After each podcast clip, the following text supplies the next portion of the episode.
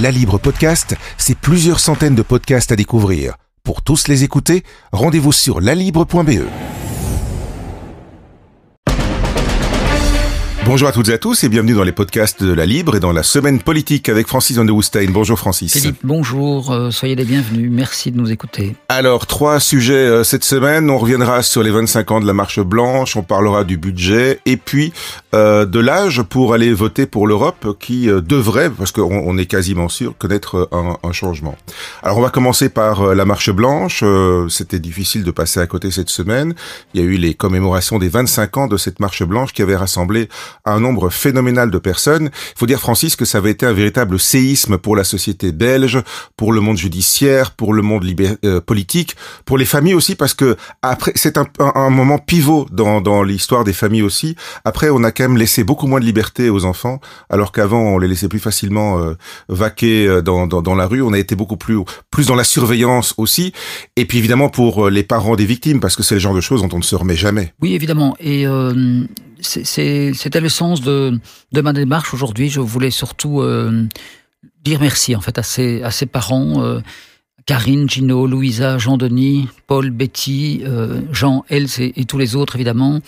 On se souvient que pour eux, euh, ces, ces 14 mois d'attente, de douleur, euh, ont été euh, incroyablement douloureux à traverser. Et je crois que si les 300 000 personnes sont venues fouler le tarmac de Bruxelles il y a 25 ans, c'était évidemment pour crier leur, leur, leur opposition, je veux dire, à, à, tous les dysfonctionnements qui avaient été constatés lors de ces enquêtes.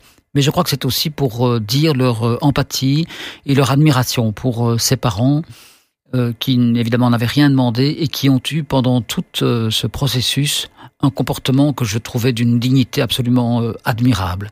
Ils ont, ils ont dû connu, ils ont dû faire face à des murs d'indifférence, d'incompréhension, d'injustice.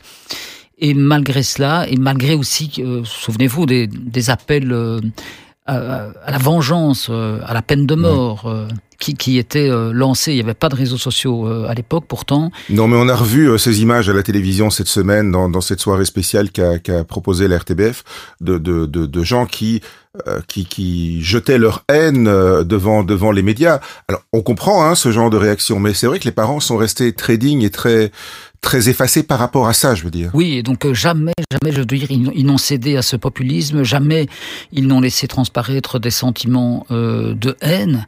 Et euh, je trouve que le, voilà, leur comportement a été tout à fait admirable, d'une dignité euh, euh, fantastique. Et je trouve que il n'aimerait sans doute pas que l'on dresse un peu le, le je dirais le, le bilan de, de, leur attitude et de leur action, parce que je sais qu'ils sont ces, ces, derniers temps ils sont restés en, en retrait hein, de toutes les commémorations entre guillemets officielles. Mais je pense que s'il y a une leçon, un, un bilan, ce n'est peut-être pas nécessairement la, la réforme de, des polices et de la justice, ce n'est pas la, la place de, de, la victime, même si c'est grâce à eux quand même que tout ça a, a beaucoup été changé.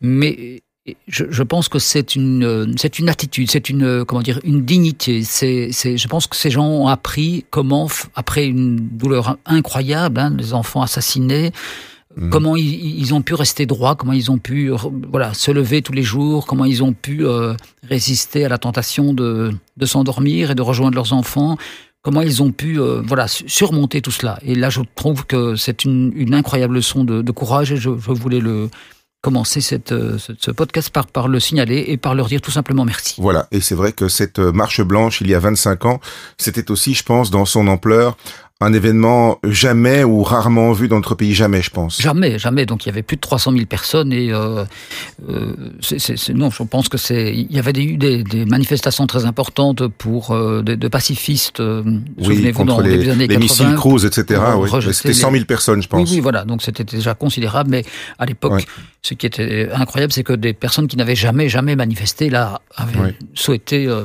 venir euh, apporter leur soutien aux parents. Alors, autre sujet euh, d'un tout autre genre, et là, on va entrer dans la dans la politique euh, en dur, si je, si j'ose dire. Euh, c'est le budget. Alors, euh, chacun essaye de tirer évidemment la couverture à soi quand on essaie d'établir un budget. C'est un peu la même chose dans les familles, hein, quelque part. On essaye aussi chacun d'avoir euh, son petit quelque chose. Sauf que le budget euh, de l'État, c'est comme le nôtre, hein, c'est pas extensible. Alors, je vois qu'il y a des sous pour les trains notamment qui vont être débloqués. Mais mais en gros, c'est quoi les grands chantiers, Francis? Oui, écoutez, les, les chantiers sont sont immenses et c'est d'ailleurs un peu ce que certains reprochent à la méthode d'Alexander de Croo, c'est d'avoir euh, créé une espèce d'entonnoir et d'avoir euh, mélangé le budget, la réforme du marché du travail, euh, voire les, les, les, décisions sur le, le, nucléaire qui vont bientôt arriver. Mais ça, ouais. il faut reconnaître que voilà, c'est, la Belgique a toujours fonctionné comme ça. Je ne dis pas que c'est bien, donc euh, et, et, c'est toujours la veille euh, après deux nuits de négociations que les arbitrages ultimes ont lieu. Mais voilà, il faut ce que l'on rappelle chaque semaine, faire en sorte que les sept parties de, ce, de cette coalition retrouvent entre guillemets leur trophée. Mais en même temps, c'est ce que je trouve un peu pathétique dans l'exercice, c'est que depuis que les, les, résultats de ce conclave budgétaire ont été annoncés. Voilà, tous les jours, il y a un président de parti qui vient euh, présenter ses trophées en disant regardez, nous on a obtenu ceci, on a empêché cela, les autres n'ont pas obtenu ce qu'ils ce qu'ils ce qu'ils attendaient, ce qu'ils espéraient de nouveau, ça fait partie du jeu politique et les partis sont là pour défendre leur... C'est la campagne électorale permanente. Oui, oui, mais vous savez que beaucoup de présidents pensent que la campagne électorale commence le lendemain des élections. Donc ils sont en fait oui. toujours en campagne électorale. Mais voilà, oui. on peut de temps en temps espérer que euh, voilà, après un, une négociation budgétaire, eh bien, ils s'en tirent en disant voilà, globalement, on n'a pas obtenu tout ce qu'on souhaitait, mais l'équilibre général est euh, assuré et nous sommes plutôt satisfaits de la manière dont les arbitrages ont été réalisés. Eh bien, désolé, cette fois-ci, ça n'a pas encore, euh, ça n'a pas eu lieu. Et il faut reconnaître que voilà, tout ce que nous lisons depuis quelques jours sur les résultats de ce conclave budgétaire, c'est euh, voilà, c'est regarde, voilà, il, il se, il, chacun euh, sort les pectoraux hein, et, euh, et, veut absolument démontrer ce qu'ils ont obtenu. Et je voudrais épingler notamment l'interview, enfin, qui était une très bonne interview de Paul Magnet dans la Libre Belgique euh, cette semaine, mais et, qui disait par exemple nous n'appliquons il n'y aura pas de sanctions euh, à l'égard des euh, malades de longue durée alors que deux jours avant on nous avait expliqué que ça avait été décidé pour rappeler ouais. que les, le parti socialiste évidemment a été traumatisé lorsque euh, sous le gouvernement d'Irupo et sous la pression effectivement des partis flamands, l'exclusion des, des, des, chômeurs avait été décidée, donc ces chômeurs qui avaient, qui avaient été euh, obligés alors de, s'inscrire au CPAS. Et voilà, c'est un, véritable traumatisme que le PS a subi euh, à l'époque. Et donc cette fois-ci, le, président du, du PS, Paul Magnette, ne voulait absolument pas euh, que que le scénario se, répète et donc il a bien expliqué que les, les, dossiers délicats seraient renvoyés aux partenaires sociaux, à savoir celui-ci, donc la sanction des malades de longue durée, mais aussi la semaine des quatre jours et toute une série de dispositions donc pour, euh, euh pour remettre, enfin pour augmenter le taux d'emploi global. Des, Donc faute de compromis au, au, gouvernement, si je puis euh, comparer un peu les, les, les, choses, on va tenter de faire un, un, compromis au sein des partenaires sociaux. Ça va pas être plus facile. On met juste le truc au frigo pendant un certain temps. Oui, ça c'est une manière pessimiste de voir les choses, Philippe. Donc euh, non, non. Enfin, alors vous ne changerez pas. Hein. Non, non, il y avait eu un accord quand même vers 4 heures du matin. Vous savez qui a été remis en cause. On ne va pas revenir sur la, la manière dont ouais. les choses se sont déroulées. Donc elles ne sont, elles n'ont ouais. pas été. Voilà, mais c'est voilà, ce sont des dossiers effectivement horriblement compliqués. Puis comme on l'a dit tout à l'heure, euh, il y a plein d'éléments qui viennent perturber, je dirais, la négociation strictement budgétaire, mais retenons effectivement qu'ici, euh, ces dossiers chauds ont été renvoyés aux partenaires sociaux. Alors parfois ils s'entendent et parfois ils ne s'entendent pas. Il faut savoir qu'ici, bon, si on veut, comment dire, euh, euh, mettre des chiffres derrière ce que nous disons, donc il y a 500 000 malades de longue durée en Belgique, c'est beaucoup. Hein, c'est plus que le chômage en fait. Hein. Oui, mais donc euh, voilà, il, il, faut avancer, je dirais, dans ce dossier-là avec beaucoup de, de prudence. Alors il y a peut-être, comme dans tous les métiers, des, certaines personnes qui, comment dire, exploitent un peu le système, mais voilà, il est évidemment totalement faux de dire que 500 000 personnes profitent de, de, de, leur maladie pour ne pas travailler. Évidemment non. Tout comme il est, il est faux de dire également que le projet du gouvernement était de dire il n'y a plus de malades de longue durée, tout le monde doit oui. reprendre le travail lundi prochain. Donc euh, voilà, et il faut dire aussi que tout ce qui est excessif est insignifiant. Oui, hein. oui, voilà, voilà. Donc euh, s'il y a des, des, des, abus, évidemment, il faut les sanctionner, quels qu'ils soient. Il faut aussi développer, surtout, je pense, l'accompagnement de ces personnes, parce que quand on est malade de longue durée, je pense que plus on est on est malade longtemps, plus il est difficile de retourner euh, au travail. Oui. Donc je pense que l'accompagnement euh, psychologique est évidemment euh, capital Donc euh, voilà, c'est un dossier, je veux dire, qui ne doit pas être symbolique. Il faut arrêter de penser. Enfin voilà, je pense qu'il faut arrêter de dire c'est une victoire euh, libérale et un échec socialiste, ou au contraire, euh, dans d'autres domaines, un échec libéral et une victoire socialiste. Mais voilà, je remarque que dans beaucoup d'interviews, et notamment celle de, Paul Magnette, eh bien, il disait on est les, on est les seuls à se battre. Écolo n'est pas à, quand, il s'agit de, dossiers sociaux. Écolo n'était qu'équidistant entre les libéraux et nous. Donc voilà, je trouve que cette, cette, bon, comment dire, c'est peut-être vrai. C'est compliqué à gauche quand même. Hein oui, mais alors voilà, exactement. C'est effectivement c'est très compliqué à gauche et on se rend bien compte qu'en fait la gauche gagne quand elle se. Enfin, je lisais euh, ce que Mitterrand a fait. Hein, donc pour gagner en 81, ben là il a fait l'union. Il a fait l'union de la gauche et, il a divisé la droite. Voilà. Et donc je, il me semble que euh, c'est un peu ce que les, socialistes essaient de faire, à savoir en disant voilà nous sommes les nous sommes les meilleurs à gauche, mais bon l'union de la gauche chez nous est encore loin d'être assurée puisque même si PS et Écolo sont dans le même gouvernement, il y a toujours un PTB euh, entre guillemets menaçant qui euh, qui les surveille et qui forcément dira toujours il y a qu'à faire ceci, il y a qu'à faire cela. Donc c'est évidemment un langage facile. Donc pour se résumer, tous ces dossiers euh, délicats sont effectivement euh, maintenant entre les mains des partenaires sociaux qui, voilà, soyons optimistes, Philippe, euh, finiront peut-être par trouver un accord équilibré. Dernier sujet, Francis. on a souvent dit, moi j'ai souvent entendu dire que euh, les jeunes étaient plus passifs qu'autrefois, moins politisés, euh, plus indifférents. Alors quand on voit les différentes marches, euh, les grèves, les manifestations pour le climat, moi je trouve que ça montre plutôt le contraire. C'est peut-être ma génération, celle des des, des des, des gens qui avaient 20 ans dans les années 80, qui étaient peut-être un petit peu en retrait, mais j'ai l'impression que les les jeunes d'aujourd'hui veulent reprendre possession du, du terrain, si j'ose dire.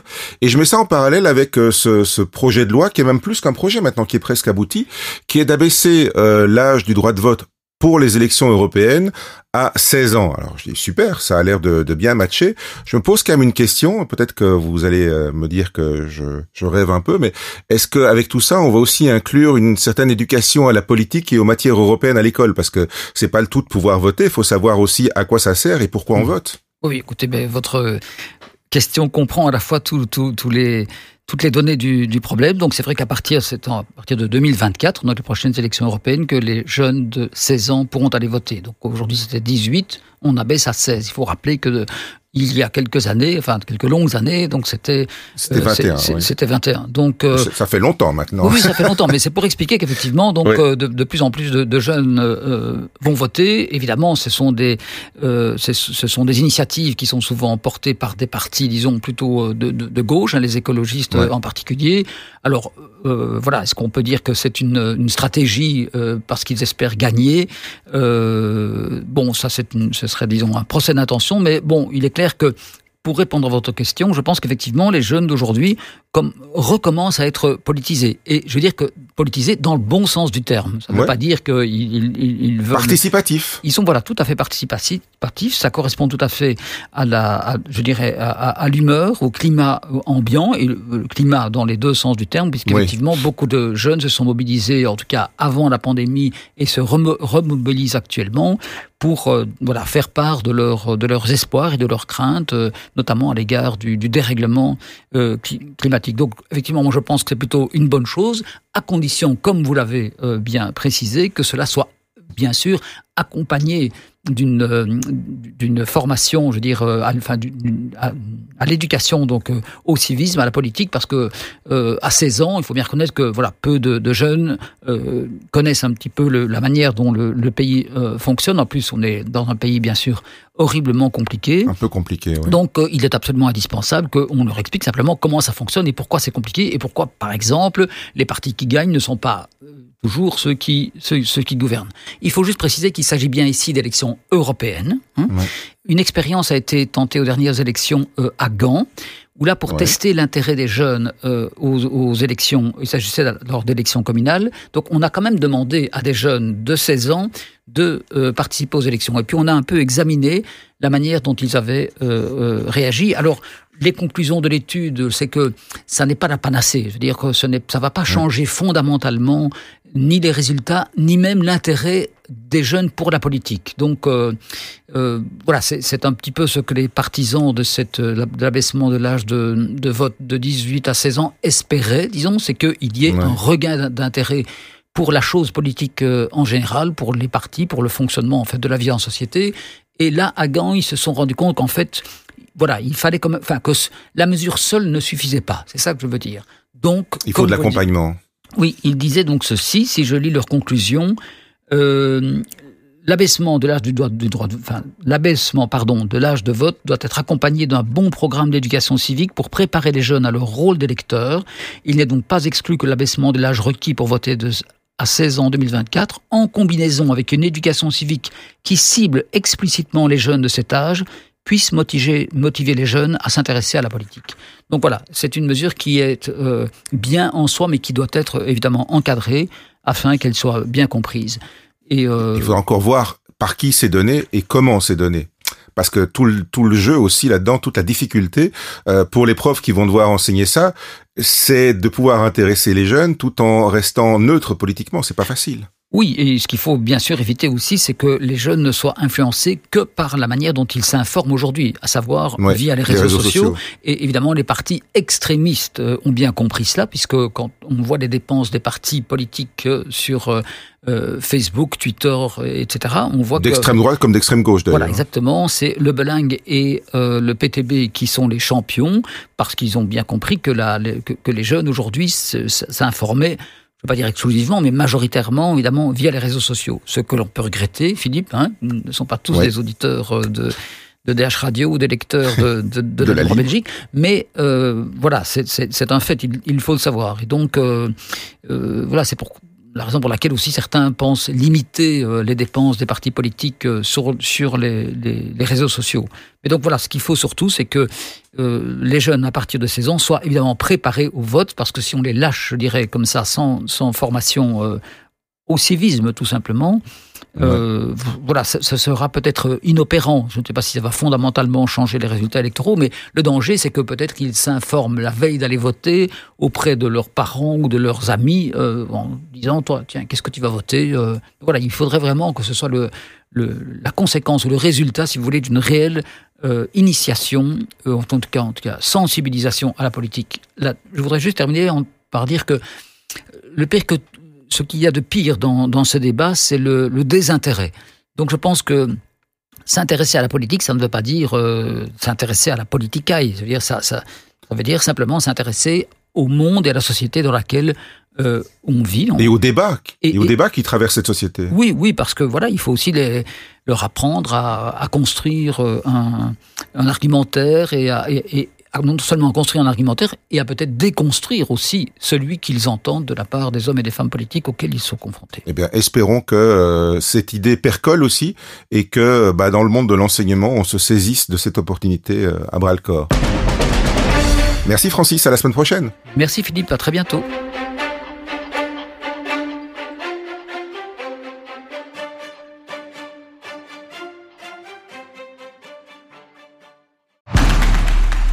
La Libre Podcast, c'est plusieurs centaines de podcasts à découvrir. Pour tous les écouter, rendez-vous sur lalibre.be.